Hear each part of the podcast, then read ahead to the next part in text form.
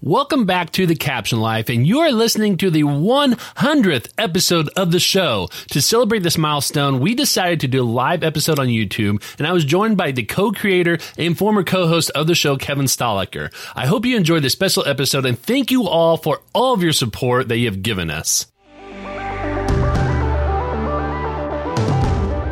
And welcome to the Captioned Life, a show for the most casual and dedicated fans of comics and a member of the Comic Watch family. I'm your host, Sean. Join me and discover what the world of comics and graphic novels have to offer. From one on one interviews with industry professionals, roundtable discussions with passionate fans, and reviews on the latest comics, TV shows, and movies. Now let's dive right on in.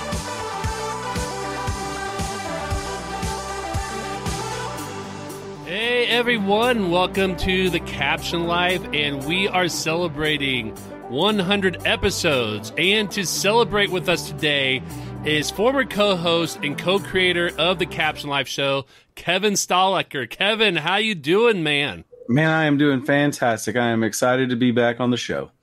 Oh man, I, it's glad to, I'm glad to have you on, and it's been a while, and you know I, I really miss having on the show. As much as uh, as much fun as I'm having doing the show now and everything, and and all the stuff I'm doing, I absolutely miss having you on as a regular co-host for a number of reasons. Uh, one, like this when we got on to do the show, that was like one of the few times we actually get on Zoom or do a video call to actually mm-hmm. talk to each other since we're in different states. But it's just so good to have you back on. And the nice thing is, we actually worked out for another episode for you to join. I think later on in June, where we're going to be talking about Superman Birthright as well, too. Right? Awesome. Yeah, yes. I love this. I love the big boy in blue. we all love him. So, uh, but yeah, so we are celebrating our 100th episode, and what I have to clarify here a little bit is that even though this is our 100th episode, th- like technically it may not be our 100th episode, right? Um, and the reason I say that is because we've had a long journey of how this show started. Um, and for a while, we were doing a series of bonus episodes. So, for example, you probably remember this where we are trying to figure out a way for us to do um, TV shows and movie reviews um, for the show. But the problem was, I went and saw them, you know, the the night it came out, and because of your schedule, you usually yeah. weren't able to get into the theater for like a week or two, and so yeah, I, I did. Go ahead. Yeah. I still, I still really wish. Like, part of me is just like exhausted last week, and I was like, you know what? I've got, I'm, I'm an adult, and I can make decisions on my own, and I can go see um, Guardians of the Galaxy on thir- a Thursday night. But like, I'm going to be 100 percent honest with you. I was asleep by eight o'clock that day because I was so exhausted from work. So uh, tomorrow, I'm going to go see tomorrow. Yeah, no, no, and I totally get that because I I'm not a high school teacher anymore, but I used to, and I remember those days when I would come home at four o'clock and I would pass out by five because I was so exhausted from teaching. So I totally get that, and I don't fault for you for that for any reason whatsoever. Um, but it just made a really interesting scenario for us where I started doing these bonus episodes where I would review movies and TV shows on my own. And so when you go through our podcast, it actually, if you count them up, it'll be more than 100 because of those bonus episodes. But mm-hmm. since we've been numbering our episodes, this is officially number 100. So um, to celebrate, I thought what we could do is we could do a few things. Um, Kevin and I will kind of look back at how we started the show and where we're at now. Um, and then uh, at a suggestion of one of our colleagues from Comic Watch, Miriam uh, Pereira, she had suggested us talk about our top episodes, and so we're going to talk about that and our favorite episodes that's not on the list. Um, so there's probably going to be some overlap initially, but we're going to specifically talk about the ones that's not on the list, but we really enjoy. Um, okay. Then we're going to read some of the reviews that people left on the show since we started this, and then we will end it with um, the comics we're reading and the giveaway that we've been promoting for the last couple of weeks as well. Too, we'll, we'll uh, select a winner tonight at the end of this episode. So let's go ahead and jump into doing a history and look at how the show got started. So, Kevin, I don't know if you remember this, but we actually started the show in 2019, and the way we started it was it started with three of us, right? It was you, me, and James Caudell, and we connected on Twitter through one of our um, mutuals, Tim Smythe, who is an educator that used comics uh, for teaching history. And I can't remember exactly how it got started, but we all were like co- contacting each other and we were, um, you know, tweeting at each other. We said, you know, we should start a podcast about comics. And like that's how I got started. That you know, you lived in Texas, I live in Indiana, James lived in Kentucky. We've never met each other in person at all. And so we spent like the next few years doing this podcast without ever actually interacting with one another. Um, and I at was the really, time, yeah, at the time, I had never listened to a podcast because I just thought I thought it was a flash in the pan, and Uh-huh. I I thought they were kind of lame. But um, I also wanted friends to talk to about like pop culture and comics and stuff, and so like that's why that's why I was down. yeah, I remember I remember you and I you and I especially hitting it off uh, really quickly because like one of the one of the first conversations we had like via Twitter, you were at Disney World and yeah. I was like living vicariously through you because that's that's a shared love that we have. Oh yeah, I I, rem- I remember vividly um, when we were having those conversations on Twitter. I was telling my wife, I was like, "Yeah, there's this guy named Kevin who's like commenting on all my tweets about Disney World," I, and I was like, "This is actually a lot of fun." Um, And so it's it's really cool that in this day and age.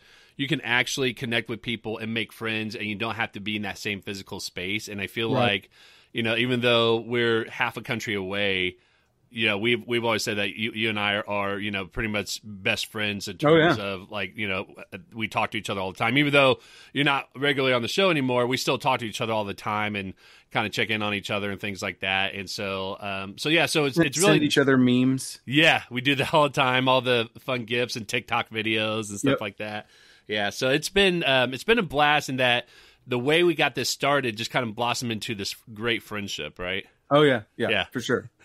Uh, were, were you going to say something? I, Yeah, I was gonna say the other thing that we share a lot of is pictures of Rogue. Yeah, I, it's more of like I send you pictures of Rogue because I know yeah. how much you love her. I'm co- I've got a collection. like I want I want somebody to come out with like a trading card set that's nothing but Rogue trading cards. Yeah, yeah. Oh, I'm sure they're I'm sure they're out there. I'm sure if you go to Etsy or something like that, I don't know. In the early those. '90s, in the early '90s, Wolverine had one, and it's Oh, been yeah. thir- it's been 30 years, and I'm I just want the Rogue trading card set. Oh, I'm sure. Yeah. Well, if if anyone's listening or watching, if you know of any or want to create any, let us know, and we'll get that to Kevin for his birthday That's, later on that's this what year. I, that's what I want. Yeah, yeah. um, and and uh, I also forgot to mention. So, as as I may have may have not said at the beginning before, but we're actually celebrating by going on YouTube Live. So, for those who are listening to this as a podcast episode, um, this is being recorded Friday night, May twelfth, and this is going to be all raw, all unedited. So, usually I do some edits at the um, at the post production to kind of clean things up. Uh, with this being live, I thought this would be just a fun way just to kind of capture everything and just you know record it all once, and then I'm going to post it just like how it is, basically that we're going to do it here. So, um, as you're listening, if there's going to be any hiccups or if there's any fumbles or anything like that, um, that's because we are live on YouTube, and uh, we don't go live very often. I've done it a few times, um, but this is the first episode that I'm really doing when we went live. We, Kevin, I don't know if you remember this, but we did try to go live a couple of times before. Um, but I remember it was a frustrating process because the way I was trying to do it at the time is that Streamlabs, which is the OBS I use, um, didn't have a way for you to join on a live recording like what you're doing now. Like I gave you a link through Streamlabs to be able to join us right now. Okay. But at the time, we didn't have that. So the way I was trying to do it was run my OBS and run Zoom at the same time. But because those are two, you know, high um, volume bandwidth suckers, basically. Like it, it, I remember the Zoom was lagging so far behind that you would say something, and then there would be this, you know, long gap of like silence, and then you and I would both kind of chime in at the same time, like something, and then we were so frustrated with that whole experience. So this is kind of nice that Oh, we're yeah, not having that now. It's a big it's a big improvement. yeah. Oh yeah. Um, yeah. So we got started in 2019, and No, I'm doing great, Sean. I know you just mess with me now. I should have saw that coming too. I should have saw that coming too. um, yeah, so we, so that's how we got started in 2019, and I remember when we did our first episode. Our first episode was talking about Avengers Endgame. Uh, because the movie just came out and all three of us were really excited about it. Yep. Um, and we talked about it for so long that we actually ended up splitting it into two episodes because I think it ended up being like a three hour conversation. So pretty much just as long as the movie itself. We might as well just did a like retelling of the movie. We could have done the DVD commentary track. yeah. Um, but what's funny is like we didn't have a plan on how we are doing this. We just said we want to do a podcast. We didn't really like come up with a strategy other than you know we will get on whenever we could basically. And so we did the first episode about Avengers Endgame, and then I don't think we came out with another episode for another two months. And so I think for the first year of us doing the podcast, we were li- literally just kind of doing it randomly whenever we could get on, but Yeah. it wasn't like a um it, there wasn't a frequency of like when we did it basically. So when Apple or Spotify asked like, you know, how often do you release your episodes? It was like not often. It's like Netflix. Like, are you guys still podcasting? yeah. like, yes, I'm still, I'm still podcasting. Leave me alone. Exactly. Yeah. Yeah. Um, so we did that for a while, and then um, when we got into the year 2021, we made the um, conscious choice of trying to be a little bit more consistent with our episodes. So that's when we decided that we were going to try to put episodes out twice a month. So not every week, but I think we said like the. I think we started off with saying like the first and fifteenth of every month, and then I think we ended up switching to like like the first and third Sundays of, of Yeah. every month or whatever. So, um, so we started doing twice a month, and then we also did some bonus episodes, and then um, James had to roll off of the show, so it just ended up being you and me, and and I could tell like the the quality of the shows really kind of picked up because we were you know being consistent. Um, we were kind of having a, a game strategy in there. One of the things I really enjoyed about this strategy, though, is that you came up with something with the episodes that I really love that I I just can't do now because this is a one man show. Um, and so I'm like doing everything on, on my own, so I just don't have the time or capacity to do this. But when you're on the show, you did this thing for every episode that we did, or at least when we have guests on the show, where we we play these different games, right? Yes. And, And that's, that's probably the thing when I look back on my time on the captioned life, that's the thing I'm probably the most like proud of and my fondest memories because, um, it gave me a chance to be creative, but Mhm. also there were a lot of episodes where we just laughed our butts off because oh yeah, um, we were enjoying ourselves so much. And uh, I, I don't know, like I maybe missed my calling to be a game show host. well, they they were a lot of fun. I know all of our guests said that they really enjoyed it. I think there may have been like one or two who said like, "Yeah, we could do that," and like clearly they weren't. they really- weren't prepared. yeah. Yeah. like they weren't quite sure how to do that. Um, and you know what's funny is I'm looking in the comments on the YouTube live right now, um, real quick. Uh, Molly, who's been a guest on our show, Molly Yep. uh, Farnsley said, "Happy 100 episodes." Kim from Oh, the thank you, ODPH uh, podcast said, "Let's go! Uh, it's party time." and then uh, uh, JT from um, oh my gosh, uh, from Beyond the Fandom said, "It's time. What's up?" I was about to call it uh, his old show, but I remember they had to switch names. Um, but Molly said that she absolutely loved the games that she played because when she came on the show. Um, she was on as a guest talking about her webcomic, uh, Ever Present, and it was like kind of a fantasy based Mm-hmm. uh, webcomic. And so you actually came up with a game where we we had to pick our fantasy name based on Yep. like a few things. And I I can't remember what my name was, but I remember they were hysterical. I need to go back Mm-hmm. and listen to that because that was a lot of fun. But it was just like little Yeah, things like that that was just it was really creative, and I enjoyed that part of the show, and I really missed that. Yeah. yeah, it was great. I remember that I kind of remember that part of the equation was like the place you were from was the was the setting of your favorite um like uh TV show? yeah, and so two of us ended up from Scrantonville because we were big Office fans. Yeah, that's right. Yeah. Um, but yeah, so all those little games were a lot of fun. I think, you know, they were hit with us, they were hit with the guests, they were hit with a lot of our fans. Um, I say fans, there's like five fans, you know, Yeah. obviously a little bit more than that, but you know, I make it sound like it's, it's, uh, bigger than what it is. But I remember, um, one of my buddies from Comic Watch, uh, Kev Rossi had listened to one of our episodes and we're going to talk about that, um, here a little bit, but he actually did something that was inspired off the game that we did for that episode. And so it was really cool to kind of see how those games would end up being like a core part of these episodes. And like I said, I really miss that part of the show. It's still been a lot of fun, but I'm hoping that at some point in the future, you know, when you when your life kind of settles down a little bit and you can, you know, be a regular co-host, that we can integrate that back into the show Oh, because that's I'll- a lot of fun. I I will start planning the game for the Superman episode right now. Yes, let's do that. Okay. And, uh, uh, here's the thing: if you have the capacity, every time you come back on as a as a co-host, let's do a game because I think that's just still a lot of fun. If you love doing that, let's do that. Awesome. Awesome. I oh and and yes. we we honest to be honest to goodness, I loved um, playing those games with our guests. So like, Mhm. if anytime Molly wants to like come on and like do another game, or some of the other people that we've that we've had as guests that we played games with, I would I would love to to to uh, jump back into that pool. Yes. Well, and, and Molly actually just said um, her character was from Pawnee Shire. That's right. I got to go back and listen to that episode. That was so much fun. Um, so yeah, so that was 2021, and then last year, um, you and I had talked, and because of a lot of things that were happening in your life, um, with your career and with um, you know just life in general, we had decided that you know it probably made a lot more sense for you to be able to kind of step like step back and join the show whenever you can, which you've had. Like I think we made a plan for you to come back, you know, at least a couple times a year.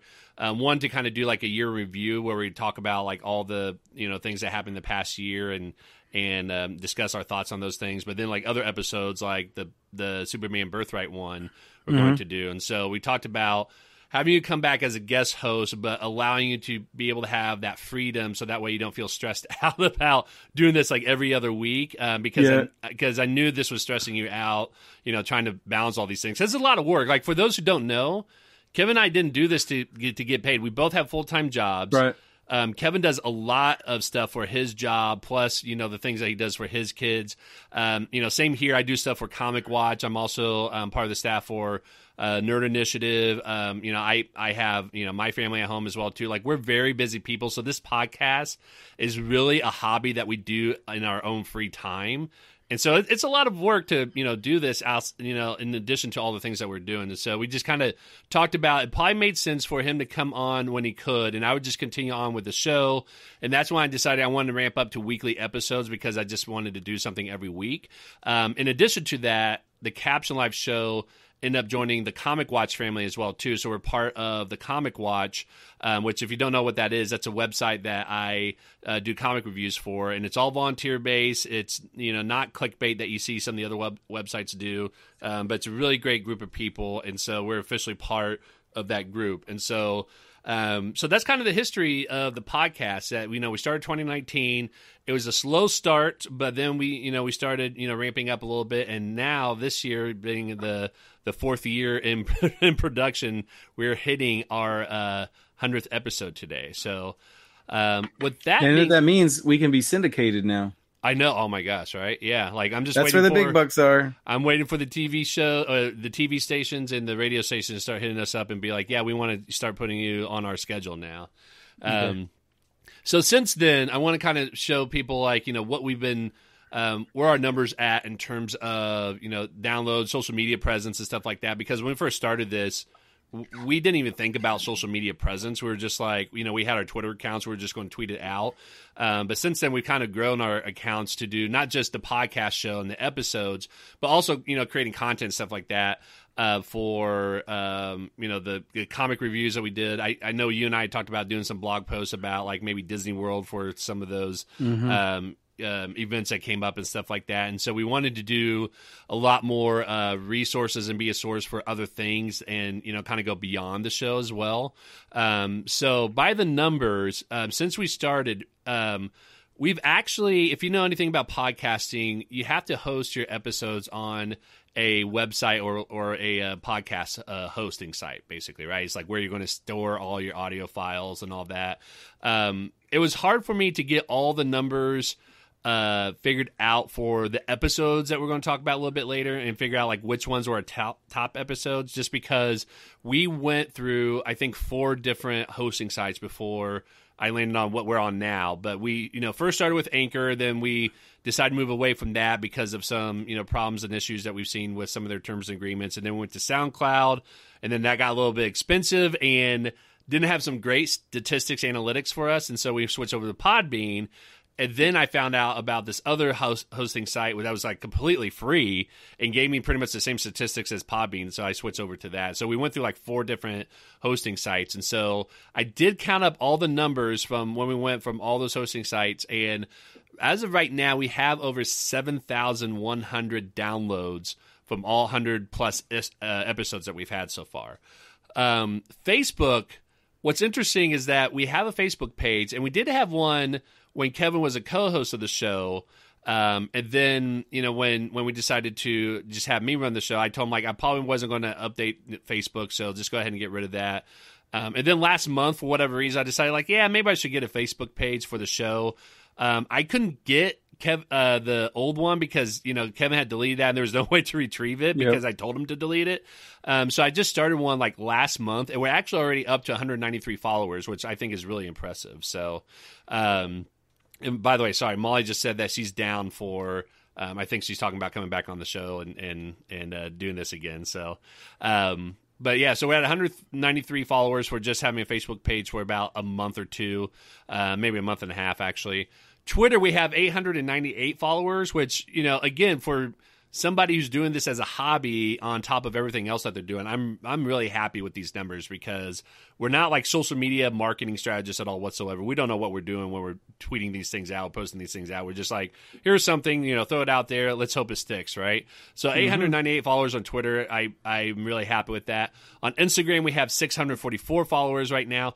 TikTok is our biggest following. Um, and that is we have 4,818 followers right now on TikTok, which I, I absolutely love. And I've met a lot of great people on TikTok and, and um, I've just been having a lot of fun doing that stuff there.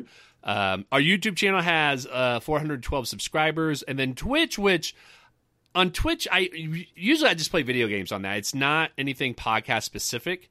I just it's just a way for me to kind of say like let's have fun by doing something that's kind of related but not really. Um, and so Twitch I just use for video games that's my I call it like my after hours captioned life show because that's one where I'm like I you have to make sure that people are 18 to join because I kind of get a little bit more loose with my language on Twitch. Here, like I always tell people, like this is a PG-13 show, but if you go over to Twitch, um, I absolutely get very angry when I'm playing Fortnite or Rocket League, and, and will definitely you know cuss up a storm from time to time. uh, but we have 37 followers on Twitch, so I mean overall, I, I didn't do the math ahead of time, but that's about over you know 6,500 followers on all those uh, social media platforms. So like I'm very happy with how we ended up, and I think with this being our hundredth episode, it's just really it's a really great turnout for what we've done, especially for somebody that we didn't have like any plan going in. We don't know what we're doing social media wise. We didn't have like you know a strategy other than like let's just you know kind of talk about what we want to talk about. Um, I'm really happy with this turnout. So oh yeah. Kevin, what do, you, what do you think about all this? Kind of hearing these numbers and seeing this and all that. What's your reaction with this? You know, I didn't I I couldn't have imagined us making it to hundred episodes at the beginning. Um, to be honest, because like I said, I thought podcasts were a flash in the pan. Um, once once we really got into the groove of it, mm-hmm. and um, when I know some of our our episodes are excellent, and um, you know we were we were switching things up between doing interviews with creators and just the conversations that you and I had Mm-hmm. Um, they meant a lot to me, and like looking back on them, I still feel like like quality wise, creative wise, they're they're excellent bits of content there. Right. Um, but uh, it's it's it's amazing to see like what it's grown to, mm-hmm. and and I will say that far as my involvement with the whole thing, um, is that it's the it's one of the things I love to do the most was to was to come on our show. Uh, the the problem was is that my life was so busy. Um, it did it became something that like it was one more thing that I had to prepare for. Right. Um, and and unfortunately, it doesn't it doesn't pay the bills, and so I, yeah. I couldn't I couldn't prioritize the podcast where I felt like it needed to be prioritized in terms of quality because like my my motto is um, anything worth doing is worth doing well. Right. And um it just i like I, for for for my for my sanity um i had to i had to take a step back. But i'm i've been um impressed with everything that you've done since uh, since August when we kind of like d- decided to uh, switch things up.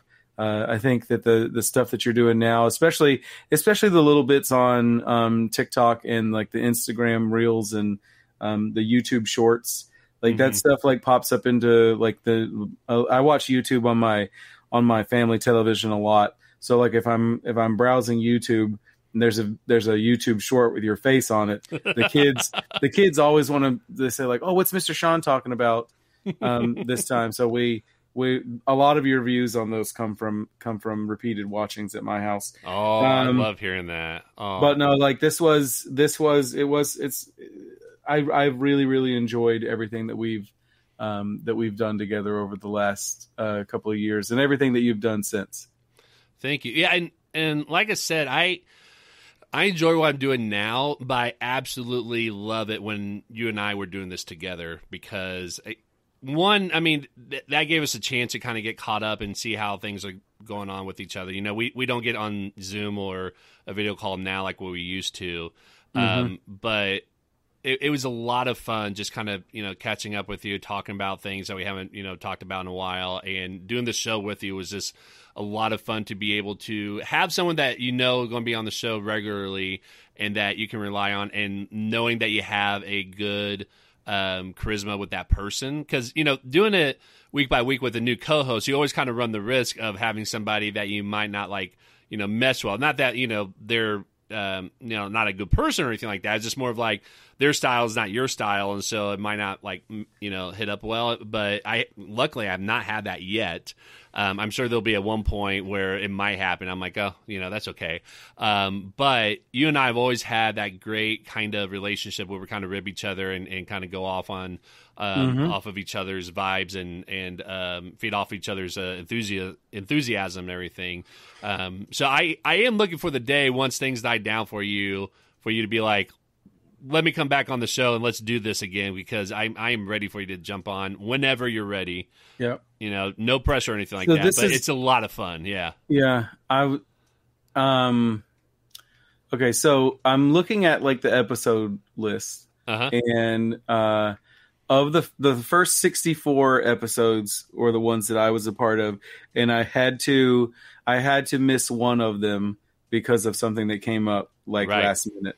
You've Right. been a part of all of them because since the beginning you've been the the sound engineer that's recorded everything for us because that was a little bit out of my uh, depth. I probably, I probably could do it now because I've learned so much just Oh, you know, talking to you. But um, I've since done um, a, few more. I did the best of Mhm. right, Yep. and then um, I we did one that was the video game movies. Yeah. That that was a backup episode that you and I recorded. I think back in January, and I, I remember saying like, "Oh yeah, I'm." I'm uh, these would be really good to have on hand just in case something happens like Yeah. down the road. And I'm thinking like you know not until like the end of this year, but I had to use it like three weeks later because I had strep throat. Uh, okay, I couldn't remember if we recorded one more. If We if did. we Yeah, we got one on on on backup in case I, I need to use that one again. what's it, what's it about? uh, that one remember? was uh, it, it was um I think Marvel and DC sidekicks. That's right. That's right. Yes. That's right. Okay.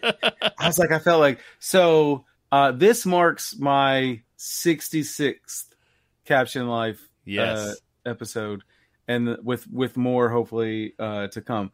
But like, if you if you're a baseball player, you do a you hit one out of three, you're in the Hall of Fame. So like, I'm two. I've been part of two out of every three episodes, and it's something I'm really I'm really proud of. yeah, you should be. Um, before we get to the next part, I want to talk about. We've had some more comments that come through. Um, let's see here. JT said, "I'm a follower. Uh, he follows us on all the social media. He's a great friend of the show, and and he and I are good buddies." Um, he also said, "Fortnite, Rocket League, talking about the games that we play." Um, that I will stream on Twitch from time to time. Those are the two that uh, we'll constantly um, play together. Molly said, uh, "Oops, following on Facebook now. We have 194 followers on Facebook now. Thanks, Molly." and Kim from the ODPH podcast says that he also follows as well too. So we appreciate everybody that's following us on all the social medias. It's it's really it's been a lot of fun, you know, getting to know other people as well and being able to interact with people who also are interested in the same things as we are. Um, but we just, uh, we really love, appreciate all the support that people have been giving us. Um, yeah. And you know what's crazy is that we became friends and we started to do um, this podcast. And every time we interviewed somebody, I don't say every time, like a, a, a high percentage of the times that we interviewed somebody, we we had such a great time that I immediately wanted to be friends with with um with those people. Right. Um, like Molly, Molly was definitely one of them. Um, mm-hmm. I really loved, I really loved getting to talk to it, um, with David Pepose, and and we had like an extended yes. conversation with him, like after we stopped recording. Um, and Ibrahim uh, Moustafa, mm-hmm. there was like so many, so many people that we we talked to, um, that like we would like it was it was just such a great experience that uh, you know we we learned stuff about ourselves and about them and about comics and things like that. It was just it was just a great great experience and um like when when I get up in the morning and I go to school, like the number of people that I can like truly share the like deepest parts of my like passions with is limited. But coming mm-hmm. here and having the space where you could like talk about all the things that you get excited about, and the person that you're talking to is just as excited as you are, and that was just that was just an incredible feeling. Yes, I agree, definitely. Um, John's Comics with Kids just jumped in and the chat and said, "Congrats on on 100 episodes. Thank you very much." He also says that David Pepose is good people, and yeah, I mean we we totally agree. He's been on the show twice now. We've had uh, you know only a handful of people that's been on the show multiple times, and David's definitely been one of them. And, and he's um, just like you said, we've met so many great people from doing this show. Uh, and I know I've learned a lot from doing the show as well too, not just like how to podcast and all that, but um, you know I, have told this story multiple times. I'm sure that people um, are familiar with this, but you know, I got away from reading comics when I got into high school, and then back in 2016, I came across Marvel Unlimited app, and then that's when I started to get back into comics again. And so, one of the reasons why I was really excited about doing this podcast was it gave me a chance to go back and learn about the things that I miss and kind of get caught up on not just the stories, but how comics work and, and the ins and outs and stuff like that. And this podcast has allowed us to um, interview people on the show to kind of, you know, talk about the writing, the art, the editing. We've had editors on the show um, and learn a little bit more about their processes and what it's like to do that sort of thing. And so it's been a lot of fun doing that. Um, one of the other things that we've done as a result of this uh, podcast is that we've also been going to conventions as well too, and so um, between the two of us. Um, I know that you and I both went to PopCon and Dallas Fan Expo together. Yep. PopCon was the first one we went to together. Um, it wasn't the first time we met a person. We met a person at Universal Studios when we found out that we were both going there at the same time. So that's when we first met. But then you and Madden came to uh, uh, Indianapolis for yeah PopCon, and we watched Black Widow together because that was the same mm-hmm. weekend it came out, so that was a lot of fun. Um, and then we went to that convention, and then um, not not last year, but two years ago, I think. No, it was uh, last year. Was it last year? Okay, it was last remember. year, right? But right before we we ended up making the change, it was. That's right. It was yeah. yeah it was. I, it was hard for me. I remember it being hard at the time because like I had already started to like like set in that I was gonna have to like talk to you about that, but we were having such a fun time hanging out together. It was Oh yeah. Yeah. No, it was a lot of fun. Yeah. So it's um so we went to Dallas Fan Expo together and um and I say it's a lot of fun. It was definitely a lot of fun. Saturday I'll be honest to say that I didn't have as much fun in the main vendor hall because it was so packed with people. Yeah, I this is this is the second time that I've sworn that I will not go to Dallas Fan Expo on a Saturday. Yeah, and I always always end up going back because something something pulls me in. Um, and I really it's in a couple of weeks, the the first part of June, and I really want to go back, um, but only for only for Sunday. The problem is is that like we've got a family reunion thing going on that right. ends on ends on Friday, mm-hmm. and I don't I don't want to be in. It's near Dallas. I don't want to be tempted to be in Dallas on Saturday and be tempted to go yeah. when all I when all I really want to do is go on Sunday. But mm-hmm. Dallas also has like a really sweet like video game um, museum. Um, oh, that's so, right. Like, I remember you talking I, about that. That was yeah. we was something that we thought about we might want to do, but um, but yeah, like I can't, I I can't go to Fan Expo on a Saturday. Yeah, I, Not I- until not until they open like use the entire um convention center because it seems like they have it all jammed into such a tight space where it would just make more like you could even in the vendor hall you could Yeah. see more of what everybody has to offer if you're Mhm. not having to look past you know 60,000 people to see it. Yeah, they, they crammed a bunch of stuff in there that made it hard for people to walk by because that was one of the reasons that I think like after 20 or 30 minutes I was like I'm done I can't stay in the vendor hall because I kept And you can see over everybody. I can see over everybody, but the problem was I kept bumping into people. Like it wasn't even just like I was walking like a few steps and then I hit somebody. It was like I was shoulder to shoulder with everybody trying to get around the whole hall. Mhm. That it was just horrible experience. But I'll say that if I were to go back again, I would probably spend Saturday just going to the panels instead of trying to go into the vendor halls because Yeah. they had some really cool stuff. But I think one of the coolest things that we got to do at Dallas Fan Expo is that we actually had a session where we did, um, I think it was MCU trivia, if I remember correctly. Yes, we did. We hosted our we hosted our own uh, trivia panel. hmm And, And, what what I really loved about that was, was twofold. Is one, it was a lot of fun doing that, and I'll be honest, is that Dallas Fan Expo they had a professional setup where somebody was running the cameras and the audio, and they filmed the whole thing, and so we actually got to get that video and um, put it up on our YouTube channel. But it looked really good, and so I thought that was really well done and really thought, well thought out. Um, but what was really cool is that we had um, that room almost was filled up with every seat in that Mhm. room, and we had so many people afterwards come up and tell us that it was one of the best trivia panels and, and one of the best panels they've ever you know been to as well too like we had so many people saying that how much they enjoyed us doing that and i think again that's because you and i have such you know great personalities and feed off of each other really well that i think people you know really caught on to that same kind of enthusiasm that we had as well too so it was a lot of fun doing that yeah, uh, and and that's something that I would love to do uh, again sometime. I Mhm. just need to I just need to get to a better a better work life balance, and then and then I'm all for like going to cons and and um you know like and and shout out to to Madden because he's always there to like help us with like the trivia stuff, but yeah. like he's he's my son Madden is is so good at um it. And and we did this when he was younger too with cosplay where he stopped entering the the like cosplay contest because he got invited to be a, a judge of one. Oh that's um, right yeah. and it and it didn't it didn't feel fair uh-huh. um to like to be a like a quote unquote professional and then still go compete against the um the kids that like you know he's also really good and he would help write the questions and um and stuff like that. And it just it feels like it's it's something i'm supposed to be doing. Like so if if everything is right in the universe uh i'm hosting um some sort of like uh trivia or you know quiz quiz show um and and it was it was just a really really fun experience. I think we got in we got influenced or we got inspired by um, somebody that had hosted one.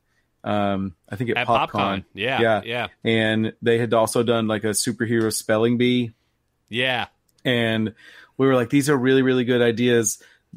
We should we should have these should have these things at every single convention, and we we're Uh-huh. like, well, we're going to this convention, we can at least have it here.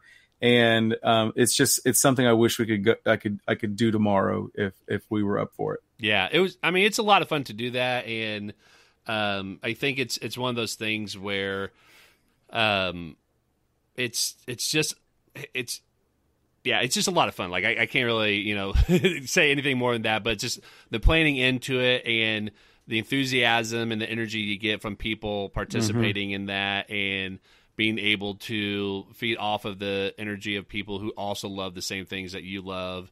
Um, it was just a lot of fun doing that, and I and like I said, I think you know that was Well- one of the better panel experiences I've had from doing all these because I've done a few other panels, but that was actually a lot of fun doing that at Dallas Fan Expo. Even though you and I have said like we'll swore we've sworn off going there on Saturday and everything, that's actually something that I really enjoyed doing. and uh and we did our panel on we did our panel on Friday or Sunday. I think it was It was Sunday. was it Sunday? Yeah, because we were in street clothes. Like we had dressed up. I think it We was like early afternoon or something like that. yeah, Yeah, yeah, yeah. But Yeah. the thing is, um, like people like us, like people who are like really really into something, whatever fandom it may be, Mhm. um, deep down inside, you kind of you kind of think that you're the best, and you and you don't mind you don't mind putting yourself out there to Yeah. to to prove that you know more uh, than everybody else. And Oh, yeah. hey, just just like other things that can be a vice, like like trivia can be trivia can be um, uh, a dangerous mistress.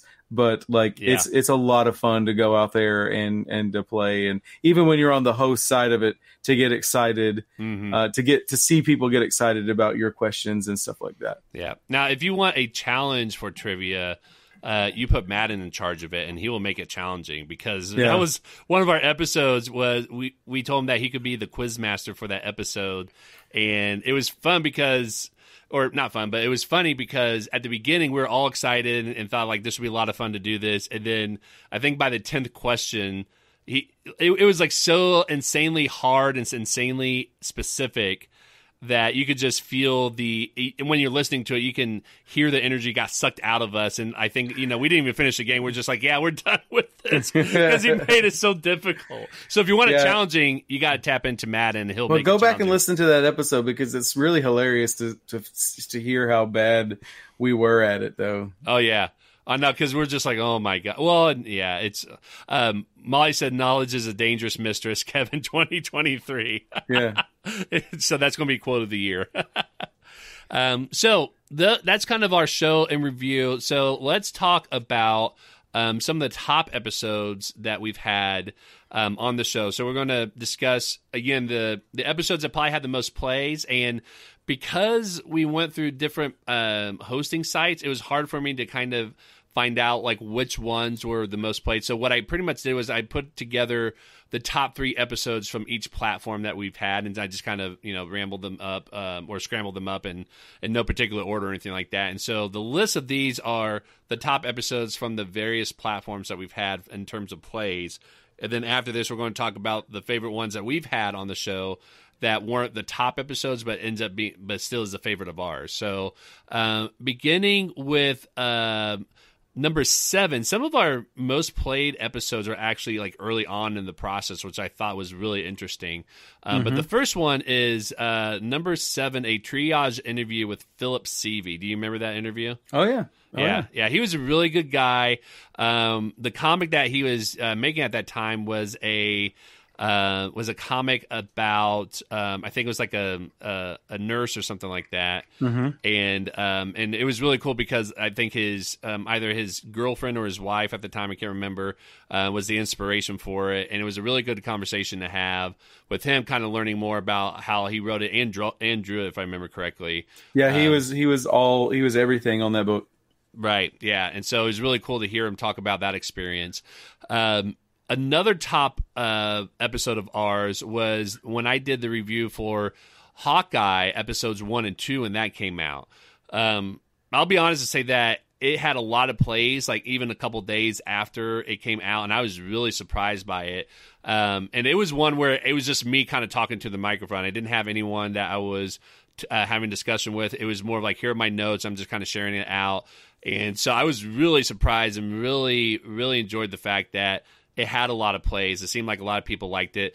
Um, I must have done something wrong because every episode after that kind of like went down a little bit in terms of plays, not by much or anything like that, but again, I love the show Hawkeye and I love the character um, Clint and Kate Bishop um, for a number of reasons, and I love what the show did for a number of things with you know looking at giving Clint kind of a more uh, introspective and giving him more of a um, time in the spotlight to be able to for us to focus and appreciate him as a character in the MCU because he's never had his own movie or TV show up to this point.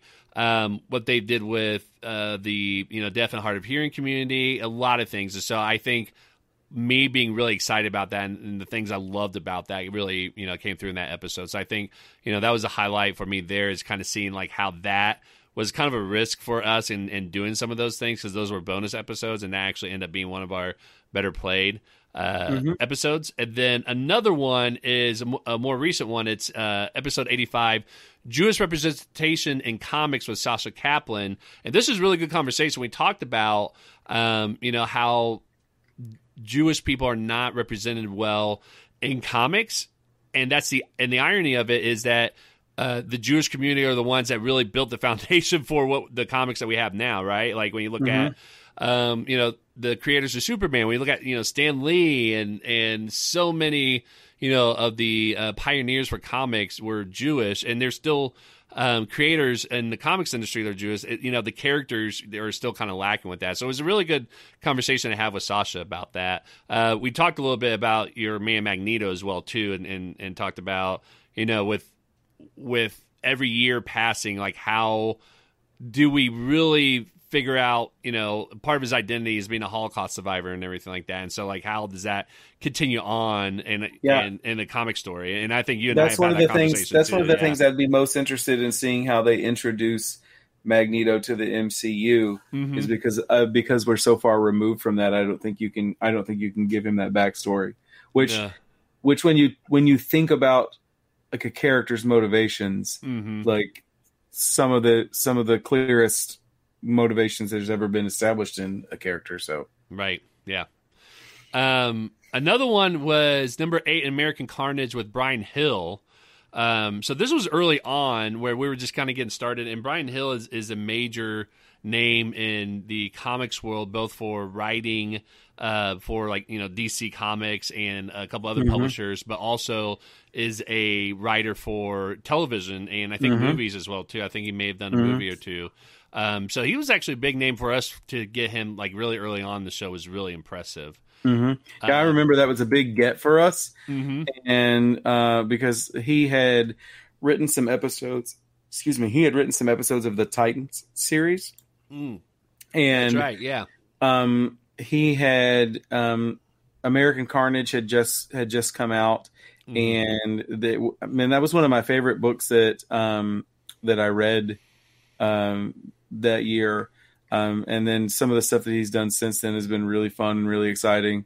He'd be he'd be one that I would be super interested in like catching back up with. Oh yeah, same here. And I'm sure he'll probably if we reach out to him and ask him, I'm sure he'll mm-hmm. love to come back on the show because he was a really he was a really great guy and really a nice guy to talk to.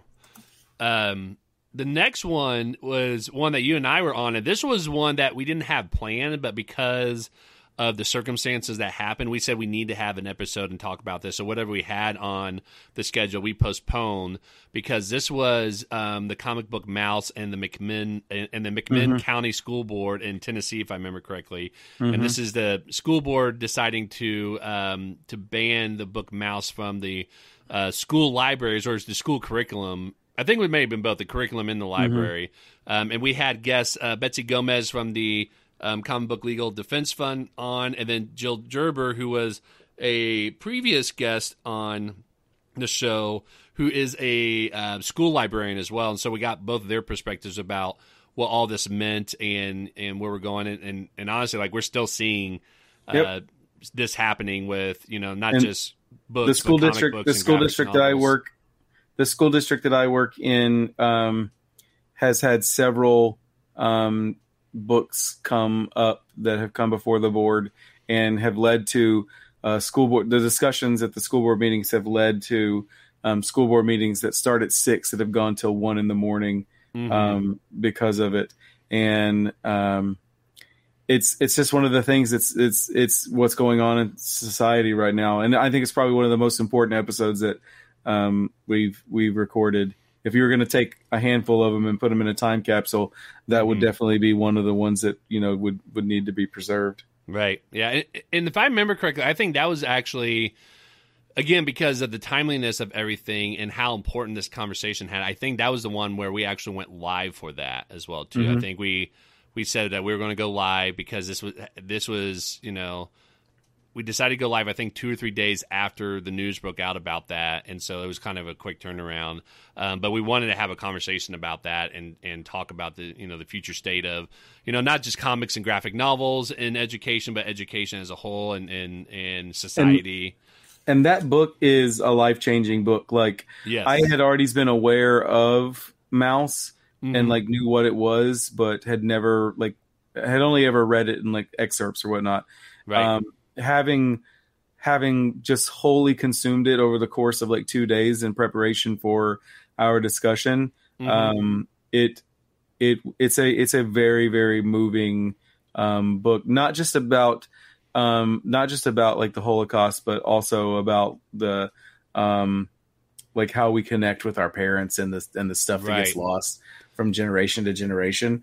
yeah. Um, it's it's one of the reasons. So like essentially, um, his his family history is um, like told through that story. Like the you know Mhm. it's passed down from his dad to him, and we were my son and I were driving um, on a mini road trip. We had to go to the other side of Houston, so it was about a ninety minute drive um, a few weeks ago, and he was having me tell him like like you know ask me about who this grandparent was and and and essentially everything I know about that person and whatnot. And he's like, Dad, you really should you should really write some of this down because some of it would be like a great story.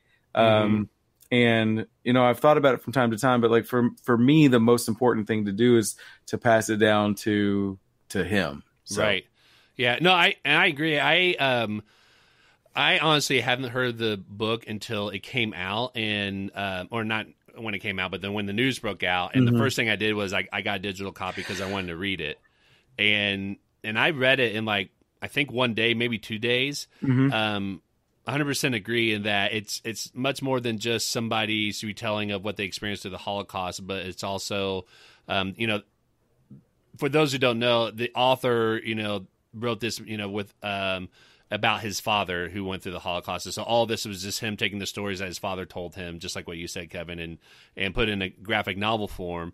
Um, and it was a very powerful, very moving story. Uh, Molly put in the in the comments here, agreed. Maus changed my life. I'll make sure my kids read it when they're old, when they're older and ready. Um, same here, you know, especially with the Holocaust. You know, coming up to being, you know, it's going to be about you know eighty years um, since it's happened, Mhm. right? Because it was like, yeah, it was back in the uh, 1940, so it'll be 80 years or so. It's been enough time where you know we're we're not having you know hardly any, if at all, um, They're ver- survivors. Yeah, there are very few survivors left, and the further we get away from it in history, the Mhm. um like this the, just you know for reference one of the stories that i told my my son was like that my my grandfather um my grandfather's my grandfather was born in 1935 um or 1936 and he had two older sisters.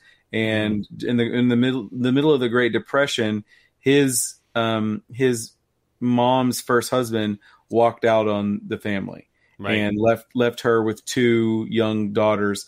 And those girls ended up having to go to um, a group home or an, an orphanage um, and because she couldn't afford she couldn't afford to feed them. Right, and then um, the my great grandfather when when she when she remarried when she met my great grandfather my grandfather's dad the very first the very first thing that they did was he went and picked the girls up so that they could like all be a family. Right, and um it's like you know he Madden tried to Madden tried his best to be able to understand it but we're a hundred years removed almost a hundred years removed from that. And unless you have a deep knowledge of like the time and the context of it it's it's hard to under understand you know what all of it Mhm. means. But like the emotion of those stories through that story or through Maus or things that are important to like you know pass down from generation to generation right, um, the emotion of is is what carries it. So right. uh, I told him that he has he has my blessing when he becomes a famous filmmaker to, to turn it into an, an award winning film. yeah, Not, Yeah. no pressure there, right? Well, that's Um, what it's what he wants to do with his Yeah. life. So we'll we shall see. Yeah, no, that's awesome. And, and yeah, and, and the book is just it's very powerful for a number of reasons because it goes beyond just you know retelling of one's experience through you know living through that um, you know horrific tragedy, but also you know it, it's a very introspective way of looking at society and our relationships with and not just like you know parents and children but also generations as well too. And so to see it get banned because uh, one, you know, when I read through the article of what happened, it seemed like they were going off of what the, what people had told them and not having read it themselves. So it's like I felt like I was more informed than the school board to make a decision on that. Um, but you know, the two things that they had brought up that they thought were problematic um, was one they said that you know there was nudity in it, which was uh, yes because of what happened at the concentration camps. It wasn't anything you know sexual or anything by nature, you know, Right. by any means whatsoever. And so it's like that. Uh, let, let's be honest, like the Bible had a lot more, you know, explicit things than that book did, you know. So it's just it's it was an unfortunate thing. Um Lauren just jumped in the chat from your friendly neighborhood comic show. She said, "Hello, Kevin, an HOA president. I am technically the HOA president of this neighborhood that she had created. It's a really cool community that they have. It's, yeah, you know, you need to check that out. If if you're not familiar with it, I will put a link to that um, to the friendly neighborhood comic show, so that way you can check it out. But it's really cool. We have a lot of fun with it. I'm the HOA president. I just pretty much wreak havoc. Like, you know, they're always like, oh, yeah, we're going to have somebody join the show. I'm like, I didn't see their application come through, so they can't be on the show. um, yeah, so moving on to some of the other episodes that were, you know, some of the top played ones. Um, number 84, Superman, Son of Kal-El with Bethany Pope. This was actually the first episode where I did a a true comic review. So you and I, when we when we jumped on the show, we usually talk about like characters in general and not a specific issue or run. This is the first run that we did, um, which was like 18 issues of the series. Which, if you haven't read this, Kevin, I think you really enjoy it. There's a lot of really cool things about the story. It's written by Tom Taylor.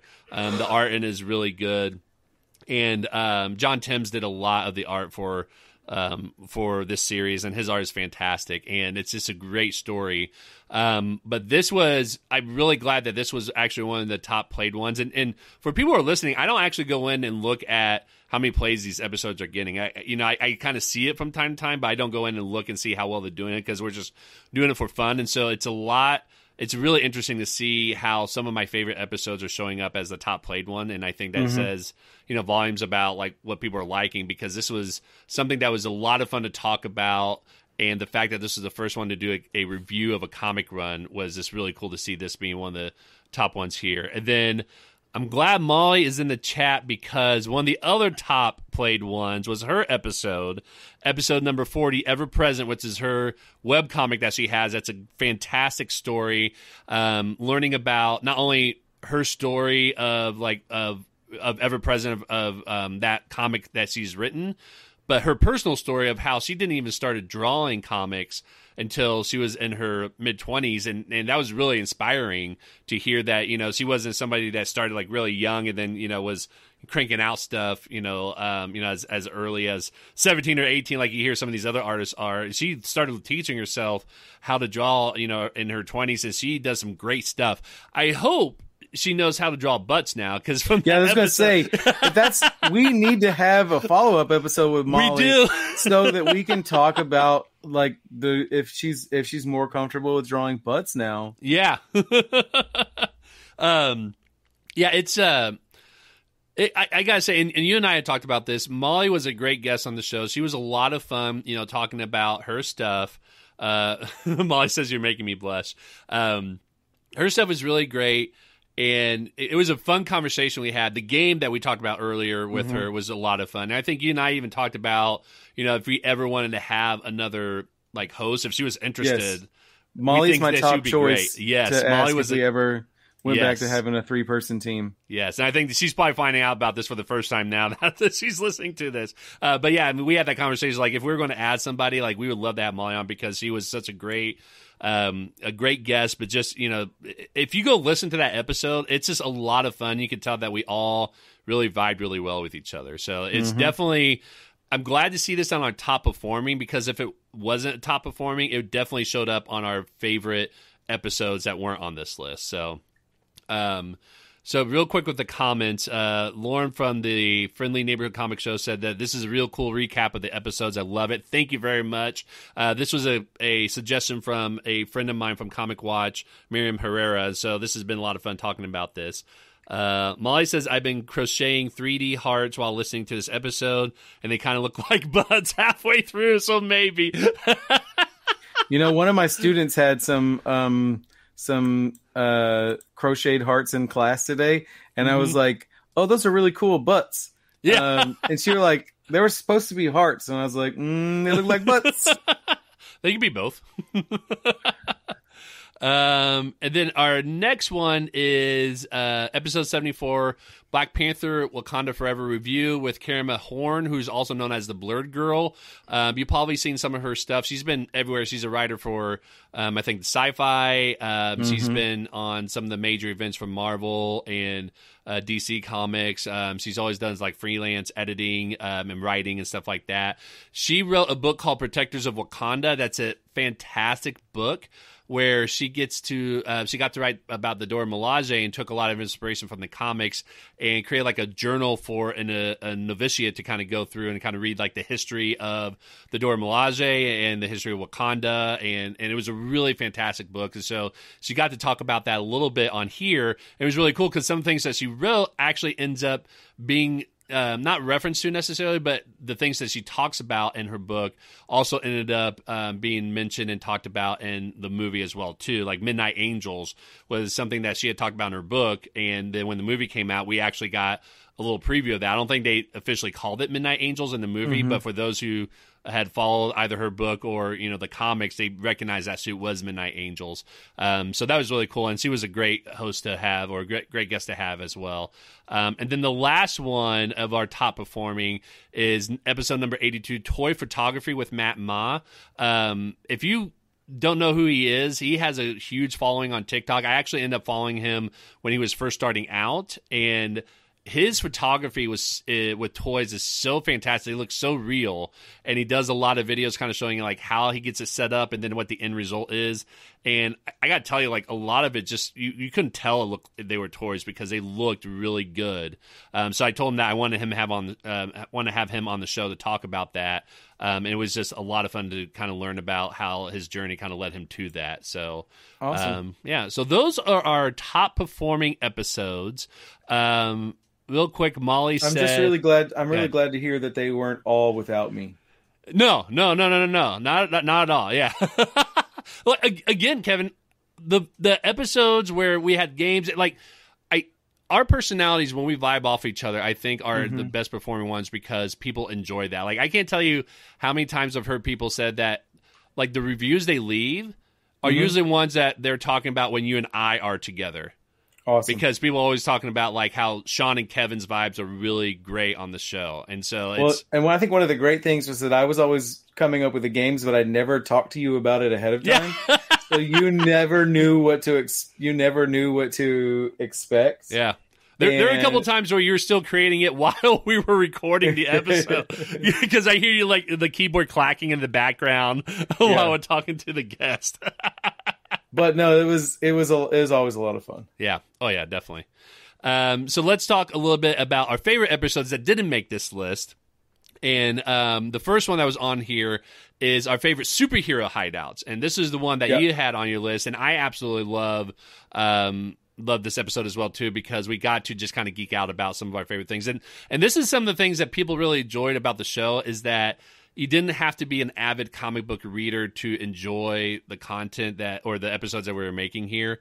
Um, and I think this is one of those episodes where it really highlights that for everybody that you didn't have to read comics to know, you know, the, the X Mansion or the Batcave or the sewers of the Teenage Mutant Ninja Turtles, you know, because people, you know, got that from other mediums like TV shows and movies and stuff like that. And um, I think a lot of people really enjoyed this episode for that reason. And I know we did as well, too. And we talked extensively about the Power Rangers headquarters being inspired by um, some building from a, a Jewish uh, college out in California, if I remember yeah. correctly. Yeah. Yeah. I remember one of the things I remember about that episode the most um, because it was one of the very first ones that you and I did in 2021, I guess, mm-hmm. um, like on our own. Uh, that we we had this whole system set up. We were really streamlining everything. We were starting to hit our our stride with it all, and then we right. started having this conversation. We were recording and we realized we probably should have like talked a little bit about it beforehand because like all of our favorites were the exact same. Yeah. Uh, I know. and- Yeah. and so and so we were like, we'll just geek out on these because you know it was like you know we we we kind of have this system now where like if like, we're gonna do three talking points right like we're gonna do Mhm. like let's say our our favorite villains with with uh, our favorite villain costumes Right. and you'll pick your three and I'll pick my three and we won't have the conversation but we will be like okay who are your three right. and we would just we would just say them so that um, if we had any overlap, we could then like adjust accordingly. Always, Right. We always had like uh, an alternative. Mhm. Um, but yeah, there were several episodes. Starting with that one, there were several episodes where we were like we picked the exact same thing yeah. like so often. we we and talked like- about how we were probably separated at birth because Yeah, of all the like things that- that, we had in common. Yeah. That in Step Brothers were like, did we just become best Yeah. friends? and it was that's the way I felt like every episode we recorded. hmm Yeah, same here. Um, the other one that was on our list of favorite episodes that, um, and again, some I think the ones that we're picking here are ones that are favorite episodes that weren't on the necessarily the top played list. So there's some that we absolutely love that also end up being on the top list as well. So these are the ones that we think you know should get more love from our show because we absolutely love them. Um, so the next one here is episode 57, retroactive with Ibrahim Moustafa. And what's funny is for those of you watching this on YouTube, you can kind of see our um, show art change over the years. So when you see some of the early ones, like it was really bad because none of us knew how to do some of this graphic art. And Mhm. so I, I feel like by now I have a pretty good handle on how to do some of this stuff and make it look good. But like at the very beginning, it was kind of rough. Like at the time, I was like, "Oh yeah, this looks great," and then looking back on, it, I'm like, "That was terrible." I don't know why I thought that was really good. Um, but our interview with Ibrahim Moustafa was a lot of fun, and, and he comes up with some really great comics that he write, um, writes all the time. So this one is for humanoids. Uh, the other one that we had him on for, I think, was also for humanoids, called Count, Count, which was a future version of the story of Count of Monte Cristo. Mhm. Um, but he was he was just a another phenomenal guest that we absolutely love. He was a lot of fun. Um, I My- think. My biggest laugh, like the thing that the thing that I still think is the funniest thing that we've ever stumbled upon yes. was that was a that was the the one of the very first games I created for the one that we did with Count, hmm and um, I had pitched this idea where I was gonna because Count is a is a public domain character that he put his own spin on. I Right. said what I'm gonna do is I'm gonna challenge everybody. I'm gonna give you a public domain character and um and then a setting hmm and you're gonna have to come up with like the backstory for this uh, character. And um, I think I had given James, um, you have to do you have to do the Wizard of Oz, but it's Mhm. set on a on a Martian like um, space colony, right? Right. Yeah. And in the process, we realized that that Total Recall is yeah. is Is Wizard that of Oz. story? Yeah. and and without missing a beat, Ibrahim was like, "There's no place like home." yeah.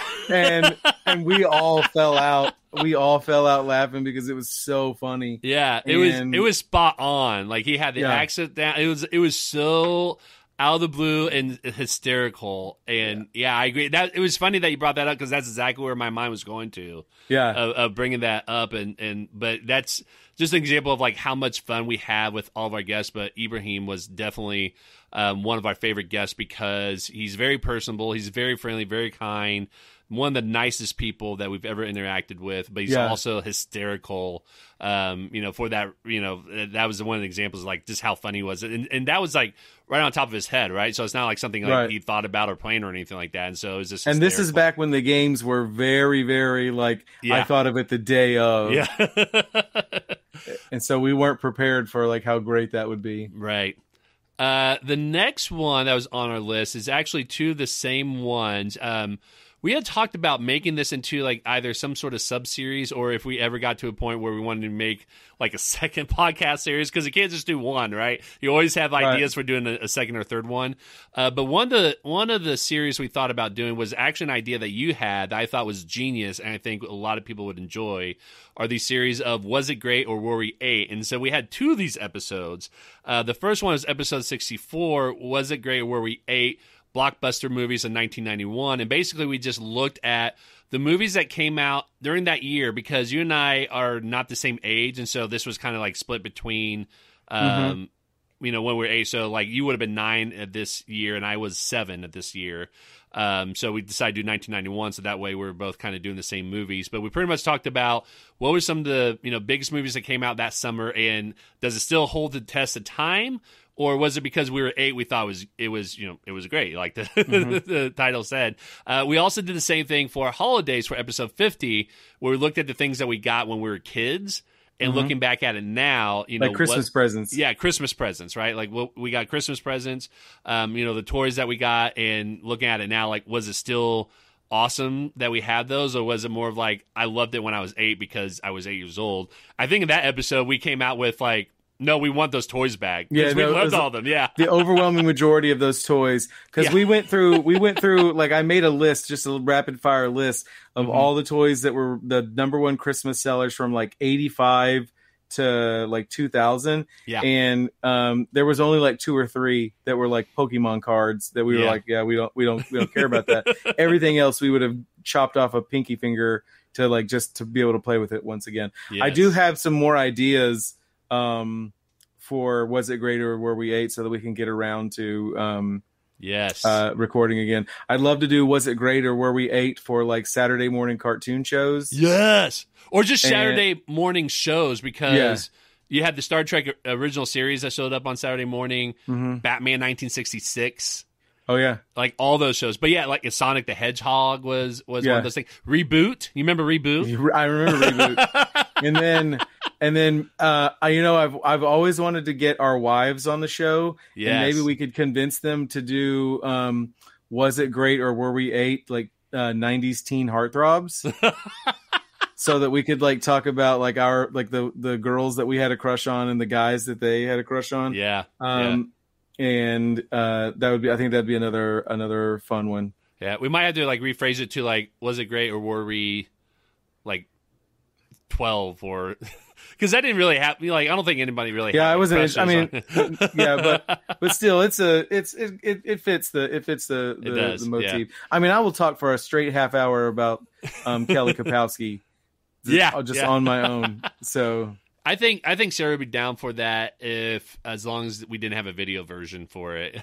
she doesn't want to be on the video no, and, and I get it. You know, like some people just like I just don't want like a video of me out there. You know, and and I I'm I'm okay. Like I've always been somebody that I would be in front of the camera and do whatever. Um, she is not one of those people, and so I think uh, she would definitely be okay with doing like a podcast episode of audio, but she'd Mhm. be like, please don't have me on the video. backup we could always we could always have like i'd say we could have like molly on as a backup um Oh, there you but, go. but we're so old like it would be was it great or was i born yet for molly I wonder if she's still watching. If she heard that, I'm going to see Yeah. what she says. Yeah, um, yeah. So those were, and again, I love those themes so much that I would definitely love to see this be like either a spin-off series of the Captioned Mhm. Life um, into its own podcast show, or just like its own show of Was It Great Warrior A? Because we, you and I talked about like how we looked online, we did a Google search, and like nothing comes up with this Mhm. phrase. Um, and it's really surprising because there's a lot of like Netflix shows and other things out there that talks about nostalgic things when we were kids, and I think this is a gold mine for us. So, yeah, when you come back on the show, like when you come up with another idea for was it great where we ate, we definitely need to record that and get Yeah, that on there because I think absolutely. that'd be a lot of fun. Yeah. absolutely Uh, the next one that we had on here that we both really enjoyed is our interview with the one and only Michael Uslan, who's the executive producer of all the Batman films. If you're not familiar, um, hold on. Molly said, "I heard that." it was all. It's in all caps too. Good. um, but yeah, so we have Michael Uslan on the show, which if you don't know who he is, he is the executive producer. He owns the filming rights to Batman. So any Batman film that was created since 1989, He has top billing as executive producer. He's involved with all that stuff. Um, we got him on the show, which was amazing because he is a huge player in Hollywood. Um, I had a connection with him because he went to Indiana University, which is where um, I have a connection with as well too. So I kind of reached out to him or his agent kind of you know appealing to that side of things and he actually what's interesting is his whole history is that he he created the first college course on comics at Indiana University when he was a sophomore junior so he has a really cool history about um, his time with you know related to comics in um, Hollywood and he had a book coming out at the time called Batman's Batman, and it was just all the stories he had from his time when um, he's worked in Hollywood, and it wasn't all you know related to Batman, but just all the stories that he had, and they were. It was a read like I read that book, you know, in two days. Like it was something I couldn't put down. Mm-hmm. He had a lot of fantastic, interesting stories, but the man could tell stories like no one's business. I remember you and I both said that we could sit there for another two hours just listen to him like tell more stories. Mm-hmm and you and I are both talkers. Like if you haven't figured that out by now, you know we're probably um we're yeah we're like an hour 20 into this recording and we, you and i are both talkers but that episode right there um was we didn't talk hardly at all because we just mm. listened to his stories because we were just so all inspired by his stories so we absolutely loved that episode and we loved talking to him. Hopefully we can get him back on the show sometime maybe you know for a, a special batman episode again or something like that. Mm-hmm. um, but he has some great stories with that. And uh, another favorite of ours is episode number 19 becoming the seattle superman with jonathan bell Mm-hmm. who is a huge uh, social media star. He is known for wearing Superman costume around Seattle and taking photographs. And his photo, his photography is amazing and stunning. Um, but I love this episode because he was the one that really, first of all, he's one of the nicest guys as well too. He was so nice and kind, and, and whenever you talk to him, either on the show or reached out to him on social media, he's just very, you know, just a very down to earth kind of guy. But he was the one that really inspired me to get into cosplay because of his story, and so I absolutely attribute me and my son getting into cosplay to him because he was really the inspiration for that. Yep. Um, and last but not least, I think you'll probably agree with this, Kevin, is um, one of our favorite ones is episode 46, Batman. This is one where we just talk about anything Batman related. And we also talked about how on the show, it, it, we didn't plan this, but we always end up talking about Batman one way or the other. And I think we have maybe about eight episodes on the show out of a hundred that's about Batman, yeah. and like no other character has had that on their show um, to this extent. And so this was just pretty much talking about our love for Batman, what we love about the character, anything like that. And then you did a game just like with the other episodes, and we did a Mad Libs version of Batman. Yeah. And it, it I was, wrote a, I wrote a story. Yeah, and it was just off the wall ridiculous, and I left I I left uh, blanks and then asked you for the words to to fill it in. Yeah, and uh, what we got out of it was I don't know if the if the version that you that you edited the sound effects into is is online or if that's something you just shared. I, I think it's in the uh, episode. The sound effects okay. are in the episode. I even but did like a little video representation, like it for like I think the first maybe minute of it because it, I think it was like a five minute story but I did a video visual of it. Um, but the yeah. sound effects were in the episode itself. So if you go back and listen to it, it's it's it's an audio chef's, drama. It's chef's kiss. Yes, like it's it's like it was so good after we finished, and we were laughing so hard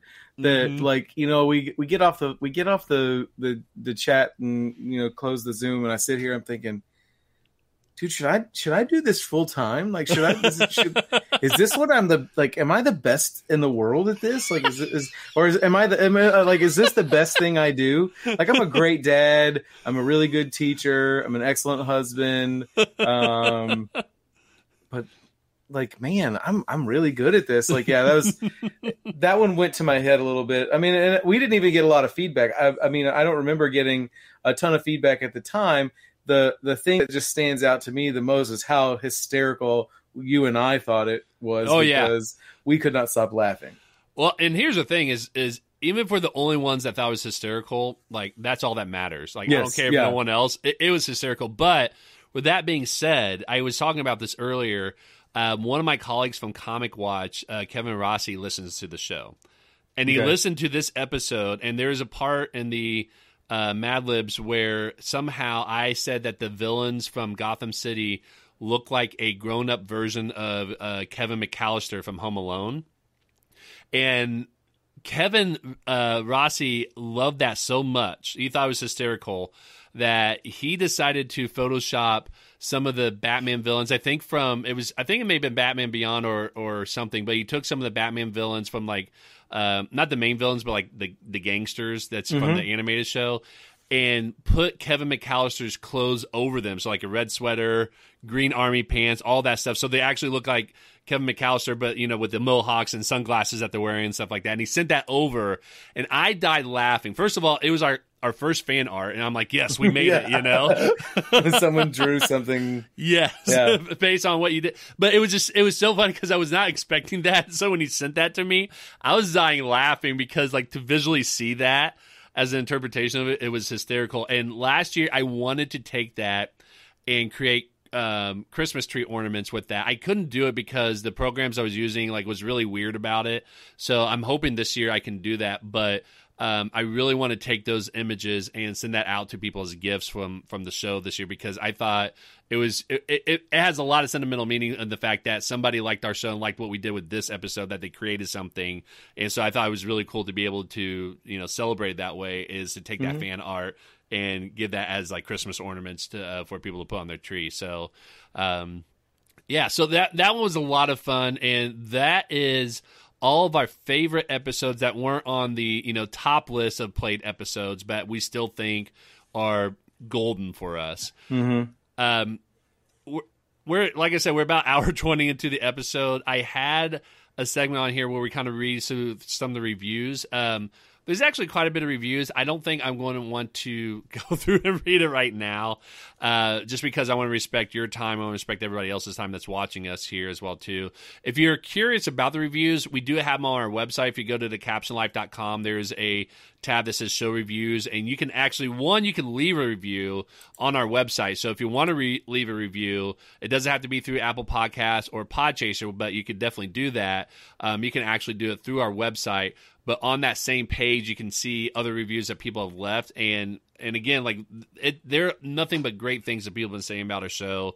Um, i think we're doing something right if we get a lot of people saying that they really enjoy it and we're not getting a lot of you know hey the, the first time that we get like a one star rating from somebody that's when i know we'll made it because yeah someone just says we suck. Exactly yeah. Um, but it's um, if you want to see those reviews go to our website and you can definitely see that um, what I wanted to do next is kind of you know remind people a couple of things, and then we'll do the comics we're reading, and then we'll do our giveaway. Um, again, this show is a part of Comic Watch, and we're always looking for reviewers for the website. So if you're interested in writing reviews on comics, TV shows, films, anime, games, anything like that, those are the things we write reviews on, or even maybe not reviews, but if you want to help out with, um, you know, previews and, and doing news and stuff like that, uh, our team is very collaborative and, you know, very creative in coming up with ideas on like whatever people want to write about, as long as it fits into what we talk about, you know, we want to make those things happen. So if you're interested in that, if you want to give a shot at writing reviews or writing, you know, articles for Comic Watch, I will put a link of that um, of an application to where you can apply in the show notes. Um, so we're always looking for reviewers. So if you're interested, definitely fill that out or reach out to me and talk to me about it, and I can definitely answer any questions you have. Um, and then to give everybody a preview of what's happening for our next episode, episode 101, I'm going to have um, a guest on the show from uh, Mark Bell, who uh, has his own comic uh, publishing company called Plague Doctor Press. And so he'll be on the show next week, and we're going to be talking about that as well as a comic he has coming out. Um, excuse me, Molly just said that she's going to go make a dummy account to leave a one star review. I, I knew somebody was going to do that. It doesn't surprise me that Molly's the one that's going to do it too. I just went and looked at the reviews. Did you know that somebody rated our show six out of six Infinity Stones once? Uh, yes. um, and, and the story behind that, so that's uh, Isaac Edlund, and he is part of the Affinity Bros podcast. Okay, and, that, awesome. and that's actually their thing. Is like they will rate and review things, and they do a six out of six Infinity Stones because they're six Infinity Stones. So man, I feel honored. Yeah, Thank you guys. Yeah, yeah. It's it, again like a lot of great things. The, I was still on the show then when they left it. Yeah. So I'm super yeah. excited to see that. I, I was not very good about sharing out the reviews with you, to be honest, because I, I saw them come through, but I didn't think about like, oh, I should share this with Kevin.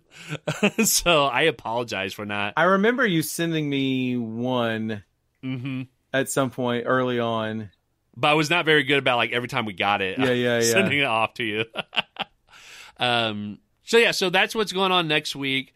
So let's get into the comics we're reading. For those who are listening right now live, if you want to share any comics that you're currently reading, please put that in the chat, and I will make sure to read that um, here in the live, and then I'll also be part of the podcast as well too. Um, so this will be kind of a nice live interactive thing where if you want to share what you're reading, I will um, go ahead and read those off in the chat. Uh, but starting off, Kevin, I know you and I have talked about this. You are somebody that you don't have as much time as you like to read comics, so you're probably not reading anything currently, correct? No, but I can tell you what the comics that I'm most excited Yeah, um, to finish because from because I made 1982.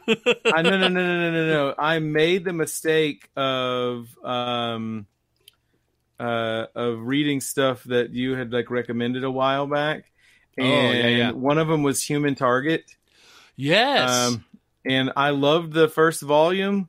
Mhm. Um and I I'm wait I've got to get the second one. Um I, it I is guess so good, man. Oh no, see it's still the hardcover doesn't come out until uh J- until July. So I'm waiting on that one. And the other one was um what's the is it Dark Knights of Steel?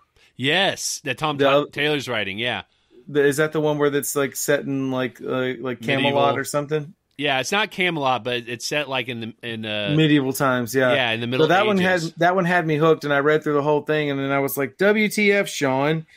um, like, there's no, there's it doesn't end. It's it's a hang, it's a cliffhanger, and well, and, uh, and, and that one was like they had put out, I think the first six or seven issues month by month, mhm. and then there was a long pause before they put out the next one, and then I think there's Mhm. like another like longer pause. So like I I don't know what is going on with that exactly, but yeah, it was frustrating for me because I was really enjoying it, and then I think it was like a good eight months before they released the next uh, issue. But man, it is so good. Like I think it's on issue ten now, if I remember correctly, and there's supposed to be two more.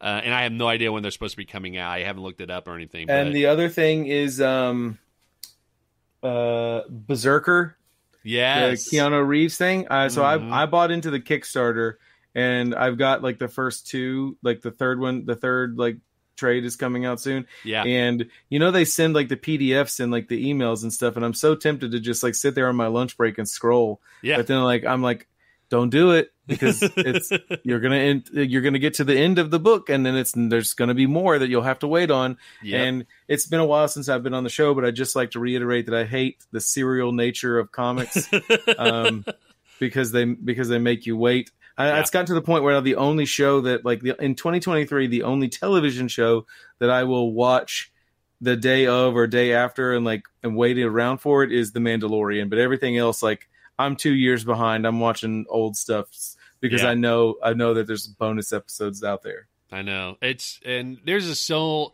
there's so much good stuff out there. It's, it's Mhm. finding it's finding the time to watch it, right? Like I absolutely love Star Wars Visions and Visions Two has come out. I haven't watched all of it through yet, mostly because my son's been wanting to watch it, and so I've been waiting to watch it with him whenever we get the chance to do that. So we only watched I think two of the six or eight episodes that they have out. Um, but yeah, I mean, there's just so much really good stuff out there. Have Have you watched the Harley No, Quinn animated show? Uh, I watched the first two episodes of the Harley Quinn animated show, but it's a it's a Kevin only show. So unless I'm a, awake in the middle of the night, yeah, uh, I I couldn't watch it. Um, but I will say on the Star Wars front, um, it was a while back, maybe it's spring break or something. It wasn't too long ago that like I came into the living room and and um, Madden and Kathy, my wife, were watching um, Tales of the Jedi on Disney Plus, Mm, and they're yeah, like the little short stories that kind of like fill in the gaps or whatnot. right, And like Kathy was like really really into it, yeah. and I was like, "You've never been more beautiful than you are right now." you sexy Star Wars nerd. I, I I've heard people talk about like how it, it's a lot of fill-in stuff, especially for the Clone Wars and the Rebels. Um, Yeah, there's some, but there's some deep cuts in there. Like there, there's Mhm. like like she's she's like getting the backstory and being like, oh, that makes more sense now. Yeah. Oh yeah. Um, another series that you need to check out, Kevin, because this is your favorite person Mhm. of all time in the comics, is Rogue and Gambit. Okay. I so you know this. I I enjoy Rogue and Gambit as a uh, hobby for characters, right? Like I enjoy them. I know you're in love with Rogue. Um, I like watching them on screen and everything. I, I think they're very interesting. They're not my favorite, but it's not like I hate them like the way I hate Doctor Strange Mhm. and Howard the Duck and all that. Um, but this series is written by Stephanie Phillips, and I can't remember the artist right now. It escaped my head. I'm kicking myself in the butt for this, but the art is really good. I really enjoy the art. I think you would love this story because it has a lot of probably what you're looking for in a rogue story. Okay. So Rogue and Gambit is married in this series, and Okay. do you know who Destiny Irene uh, Adler is in in the X Men? Sounds familiar. I I have never heard of this person until I started reading the um uh what's it called? I think the Immortal X Men. Oh no, the House of X Powers of Ten story. I think is the first time I I read about her Okay. and she's um Mystique's wife. Okay, and, and she's she can like tell she can see into the future, like all the different possibilities of the future and stuff like that. Um, but she tells Rogue that she needs to uh, help her by getting um, another X Men Manifold that I've never heard of, but this character is is really cool. Um, to get him to help out with Krakoa, and so they go off on this mission to get him, and it's been just a really fun story. It's a lot of it's a lot of fun. It's very funny um there is a a really like rom- like a romantic scene in there where they both lost their powers and they realize like what they could do now now that they both lost their powers Mhm. one of the things that one of the things that I'd love to do a podcast on Uh-huh. is like we could get a psychiatrist that knows comic books to like analyze like our fascinations with the characters that we love. yes Because like I could just see it like Sigmund Freud being like, so, so, tell me about your fascination with the lady that does not exist, but but if she did, a single touch could kill you. Have you always wanted the forbidden fruit? Uh, you know what's interesting that you bring that up? Um, there's a podcast show that I find their style is really interesting, and they're a very popular one. Like they they have a big following on social media and all that. Um, but it's called the um, the I'm going to butcher their name, but it's, it's like the Comic Book Couples Counseling Podcast. I think I've heard of that. Yeah. Yeah, and they and what they do is with every episode they kind of look at a comic book series through a specific um like psychological lens. Mhm. And so they did one on Teenage Mutant Ninja Turtles and through the lens of um the relationship between brothers and camaraderie through I think like uh some specific uh psychologist something like that. But it's funny that you bring that up because that's the kind of thing that they would do and it, and it's Oh, yeah. a really well done show. Um So, and I'll, I'll give you the flip side of that because I let's let's do let's put a pin in this and let's talk Yeah, about it. yeah. the other definitely. thing, the other thing that I'm obsessed with is is Superman. um, who is like the is like who is perfect in almost every single way and still struggles with the fact that he cannot be everywhere all the time hmm and and save everybody and um like bring the tissues because i'm probably gonna like get deep in my emotions and and and talk about why that moves me so much Yeah. You know what? What's funny is I just recently read for for the show actually, um, based on someone's suggestion here, is World's Finest, uh, Batman Superman World's Finest. okay Um, it's currently written by Mark Waid, and the art is by Dan Mora, and it's still ongoing. Um, but we read volume one, which I think was like the first six issues. And what I found really interesting, first of all, Mark Waid's stories are really great. His Daredevil Mhm. story is one of my favorites uh, for a number of reasons.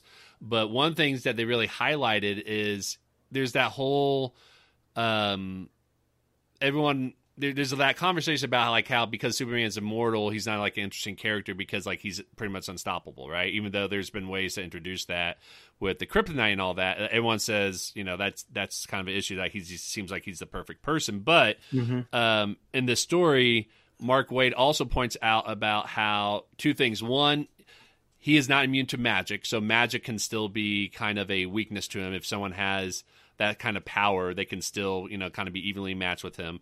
But the other thing that I didn't really think about until I read the story with Superman is that um, he is not as smart as Batman when it comes to like detective skills, right? Mhm. Because there was a scene where he tells Supergirl to go, you know, take Robin, who was uh, Damian Wayne, uh, with him, and um, and she's like, I can do this on my own, and he said.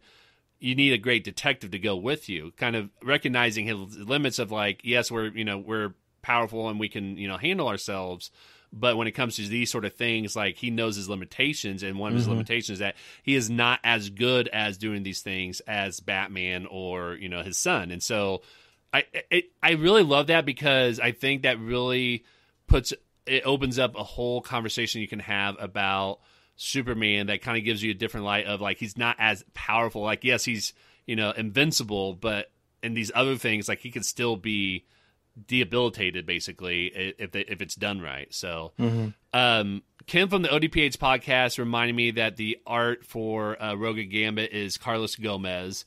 Um, and then talking about the comics we're reading, Molly said that the last comic she read was a crossover of Superman and Silver Surfer uh, by Perez and Lim. She said that was a cool meetup. I did not realize that they did a crossover of those two characters. I would That's not gotta- have expected Silver Surfer to be a crossover.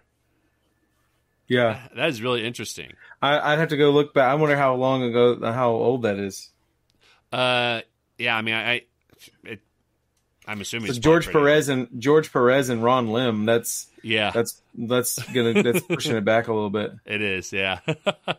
um, okay, so here are the comics that I'm going to be picking up this week. Um, so the first one is Batman: The Brave and the Bold, which is the this week is like the first issue that's coming out. Um, I'll be honest, I don't know anything about this comic series. I just remember seeing the artwork that they posted about it on social media, and I, I was absolutely in love with it. And so I don't know what to expect from this series. So this is one of those like I'm going in blind and I'm kind of curious to see what it says. Um, Molly said that the Superman Silver Surfer crossover was only 96. Okay. Yeah. Would you say only 96? Like that's over 25 years ago as well. Too, super. Yeah. ask? I wonder if she can hear me. Does Superman have long hair? Does he have a mullet in it? was it 'cause that would Nicolas give it Cage? He's give it away. There was a stretch in the '90s where yeah. he he had long hair. Long hair, yeah, and and it's and it's always highlighted with the like the blue highlights as well. Not that the hair is highlighted, but the shading, you know, that they did. Mm-hmm. No, no, no. like, Yeah, the- like that's the way. That's the way that um, Wonder Woman's hair has always been depicted too. Like, yeah, yeah. Um, another series I'm picking up this week, and Kevin, I think you'll like this one. It's called No One from Image Comics. Have you heard about this? Sounds familiar. So it's a brand new series from Kyle Higgins from the Black Market Narrative, and it's part of the Massiverse from Image Comics. Um, so the Massiverse includes stories like Rogue Sun, uh, Radiant Black. Um, I think it's called Dead Unlucky or Unlucky Dead. I think it's Dead Unlucky. Um, Infernal Girl Red. So it's part of this like overarching um, universe called the Massiverse from Image Comics, and no one is part of this. It is a fantastic read. It, Ken, I knew Kevin Ken was going to be excited about this because he's been really into this. Um, it is a fantastic series. I think this is one that you should pick up at some point because it is a lot of fun. Um, it is a. It's not necessarily a superhero comic, but it's a vigilante comic um, about. Um, it takes place in Philadelphia, and it's this whole idea of accountability. Um, uh, basically, what happens is that this person called No One is holding people in Philadelphia accountable. That's like you know some of the elite that's like taking advantage of uh, the systems and stuff like that. Like And- quote unquote, no one will do anything about it. Yeah, he, like he says, and he's like, fine, I'll be no, I'll be no one. one of the taglines he says that no one is above the law and I am no one. You know, so, yeah, yeah. So it's a really, it's a really clever way of saying that. Uh, but what happens is like somebody, No one, no one loves your mother, and I'm no one. And I am no one. um, but what's um, what's really interesting is that you know somebody what ends up happening in this story is that somebody ends up taking it and um, try to hold the people accountable because like nothing ever ever end up happening to like a couple of them or whatever right? Like i think the first two they ended up you know being held accountable. Then the other two you know didn't. And so somebody takes a little too far and, and ends up killing these people. And so they're called accountability uh, murders. And so it's very it's a it's a hero kind of um, comic, but it's more vigilante. And um, what's really cool about this is that it kind of goes beyond the comic book that there is a podcast that goes along with it, and it's not a podcast talking about no one, but it's a podcast that's part of the story. That's an audio drama. So two of the characters that's in No One series um, is actually voiced by Rachael Leigh Cook, who is you know somebody from our childhood, right? That we absolutely love. She'll be on the list. Was was she great or were we? and um and Patton Oswalt um is is on there as well too. And so I really love the idea that they're having like an accompanying podcast that goes with it, and it actually tells you more details about the story that's not in the comic. Um, so I just absolutely love this series. I think it's really brilliant what they're doing. They're kind of pushing the the uh, idea of comics that w- in that way. And then the last comic that I'm pulling this week that I'm going to be reading is the Spider-Man 2099 Dark Genesis series. Have you heard about this one? So this is a little bit different where they're releasing an issue week by week instead of month by month. So this upcoming week is going to be issue number three. Um, issue number two just came out, and issue number one came out last week. Um, but Spider-Man 2099, the only reason why I'm getting this is because Daredevil 2099 is supposed to be showing up in this. That's the only reason why I'm getting it. That's the only reason why I'm reading it. Um, so far, it's not bad.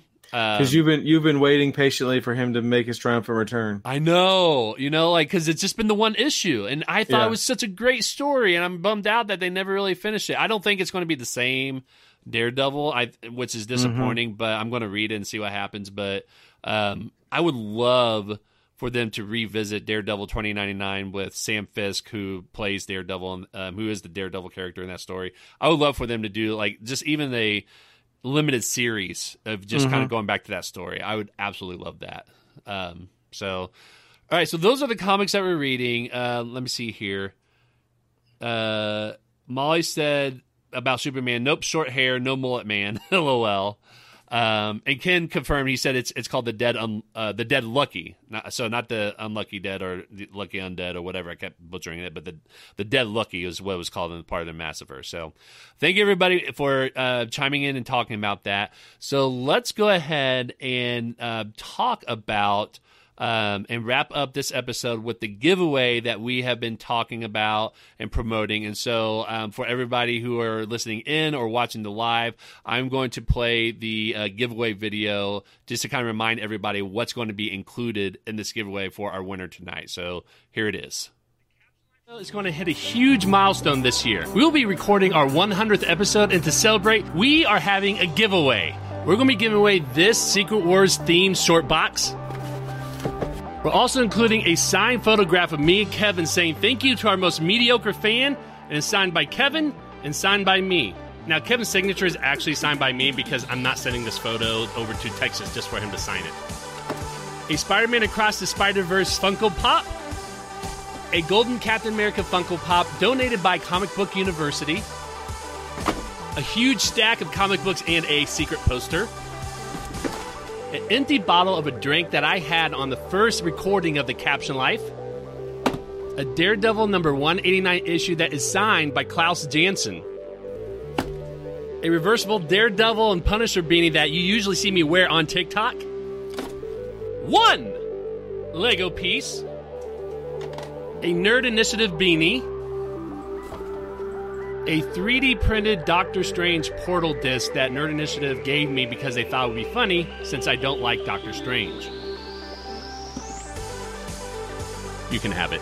And there may be some other goodies and surprises that we'll put in there between now and then. So if you want to enter for a chance to win our giveaway, there's actually a number of ways that you can do this, and you can have multiple entries. You have to have all your entries in by Thursday night, May 11th at 11:59 p.m. Eastern Standard Time, and we will announce the winner on our live show for our 100th episode recording on Friday night, May 12th at 9 p.m. Eastern Time. Thank you for all the support that you've all given us over the few years, and we hope that we can continue on for another 100 episodes.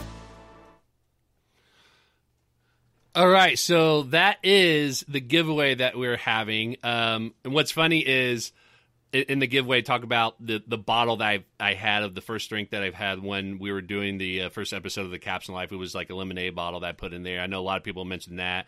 Um, a lot of people talk about the one Lego piece that I put in there, and Molly just put in the chat that she needs that Lego piece. She's like Rocket Raccoon. I'm gonna get that arm. yeah. exactly. Um, so thank you, everybody. You know, before we pick our winner, um, again, thank you for everybody for the support. Um, this has just been a blast. Kevin, have we ever talked about or even thought about what was going to be like hitting our 100th episode for the show? No, I would have. I would have. I'm still in kind of awe that we that we've done hundred episodes. Yeah. Like that. That something that we created has had this kind of longevity. Yeah, it's it's. Uh, I, mean, I'm just I'm overwhelmed with the fact that we've lasted this long. That you know we're still doing a lot of fun stuff with this show that it's evolved into a lot of different things over the years. I think it's just been a lot of fun, um, not just for us, but for everybody that listens and, and watches the show. Um, whether it's you know through the podcast, through YouTube, whether it's through you know TikTok on social media or anything like that.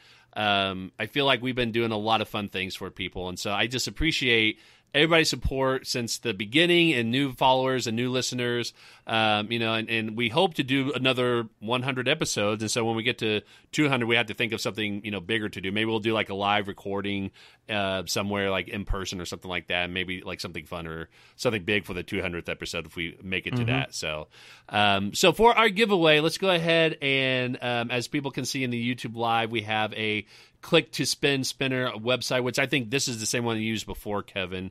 Oh yeah, um, yeah. So we're going to go ahead and click to see who is going to be our winner for the giveaway. So here it is spinning, and let's see who it lands on. Mm, Mr. Marvel 613 is our winner. Congratulations. That is awesome. So, thank you for everybody who entered into the giveaway. Um, and that wraps up our 100th episode. Kevin, is there anything you want to say before we wrap everything up and, and let everybody go? Ah, no, man. I just I I really enjoyed coming back, and I can't wait to do it again. I like I I think uh, I think you give me two weeks to get school out, and we'll we'll meet up for the Superman episode, and I'll have a bunch of ideas for other places we can go after that. Yes, we need to do that definitely. So it's it's been a blast doing the show with you. It's been a blast doing the show and having so many people, you know, supporting us, listening in, and and you know, I just like I said before, we do this for fun. We do this as a hobby. Um, when we look at the numbers, we're really happy with the numbers. I know, you know, success is measured differently for so many people. Um, and for me, this has been very successful for a number of things. And I think that, you know, just doing this live show tonight has been just a phenomenal success for our show that we got to this point. Not only are we doing 100 episodes, but you know we're doing live. We have people interacting with us in the chat. Uh, Ken just said, "Congrats, guys! Thank you very much." It, it's it's just been a phenomenal ride, and I just don't see us slowing down on this because you and I both love doing this sort of thing, mm-hmm, and mm-hmm. um, and I just can't say enough great things. So, with that being said, thank you all for coming to the live show thank you for celebrating 100 episodes and here's to us making it to 200 episodes you know hopefully in the next few years so thank you everybody and have a great rest of your night how, how oh Go ahead. No, no, go ahead. I was gonna say how funny would it be like right when the show ends, there's a little graphic, you know, like a freeze frame graphic that, uh-huh. that said the caption live was immediately canceled later that week. Uh, no, we did. We didn't make it to 101, so my bad.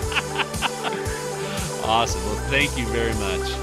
And that wraps up another episode of The Captioned Life. I hope you enjoyed listening, and don't forget to hit the subscribe button. You can follow us on social media at Caption Life. And if you like what we're doing, give us a shout out by tagging us in your post or send us a message. For more information about us and all of our previous episodes, visit thecaptionlife.com.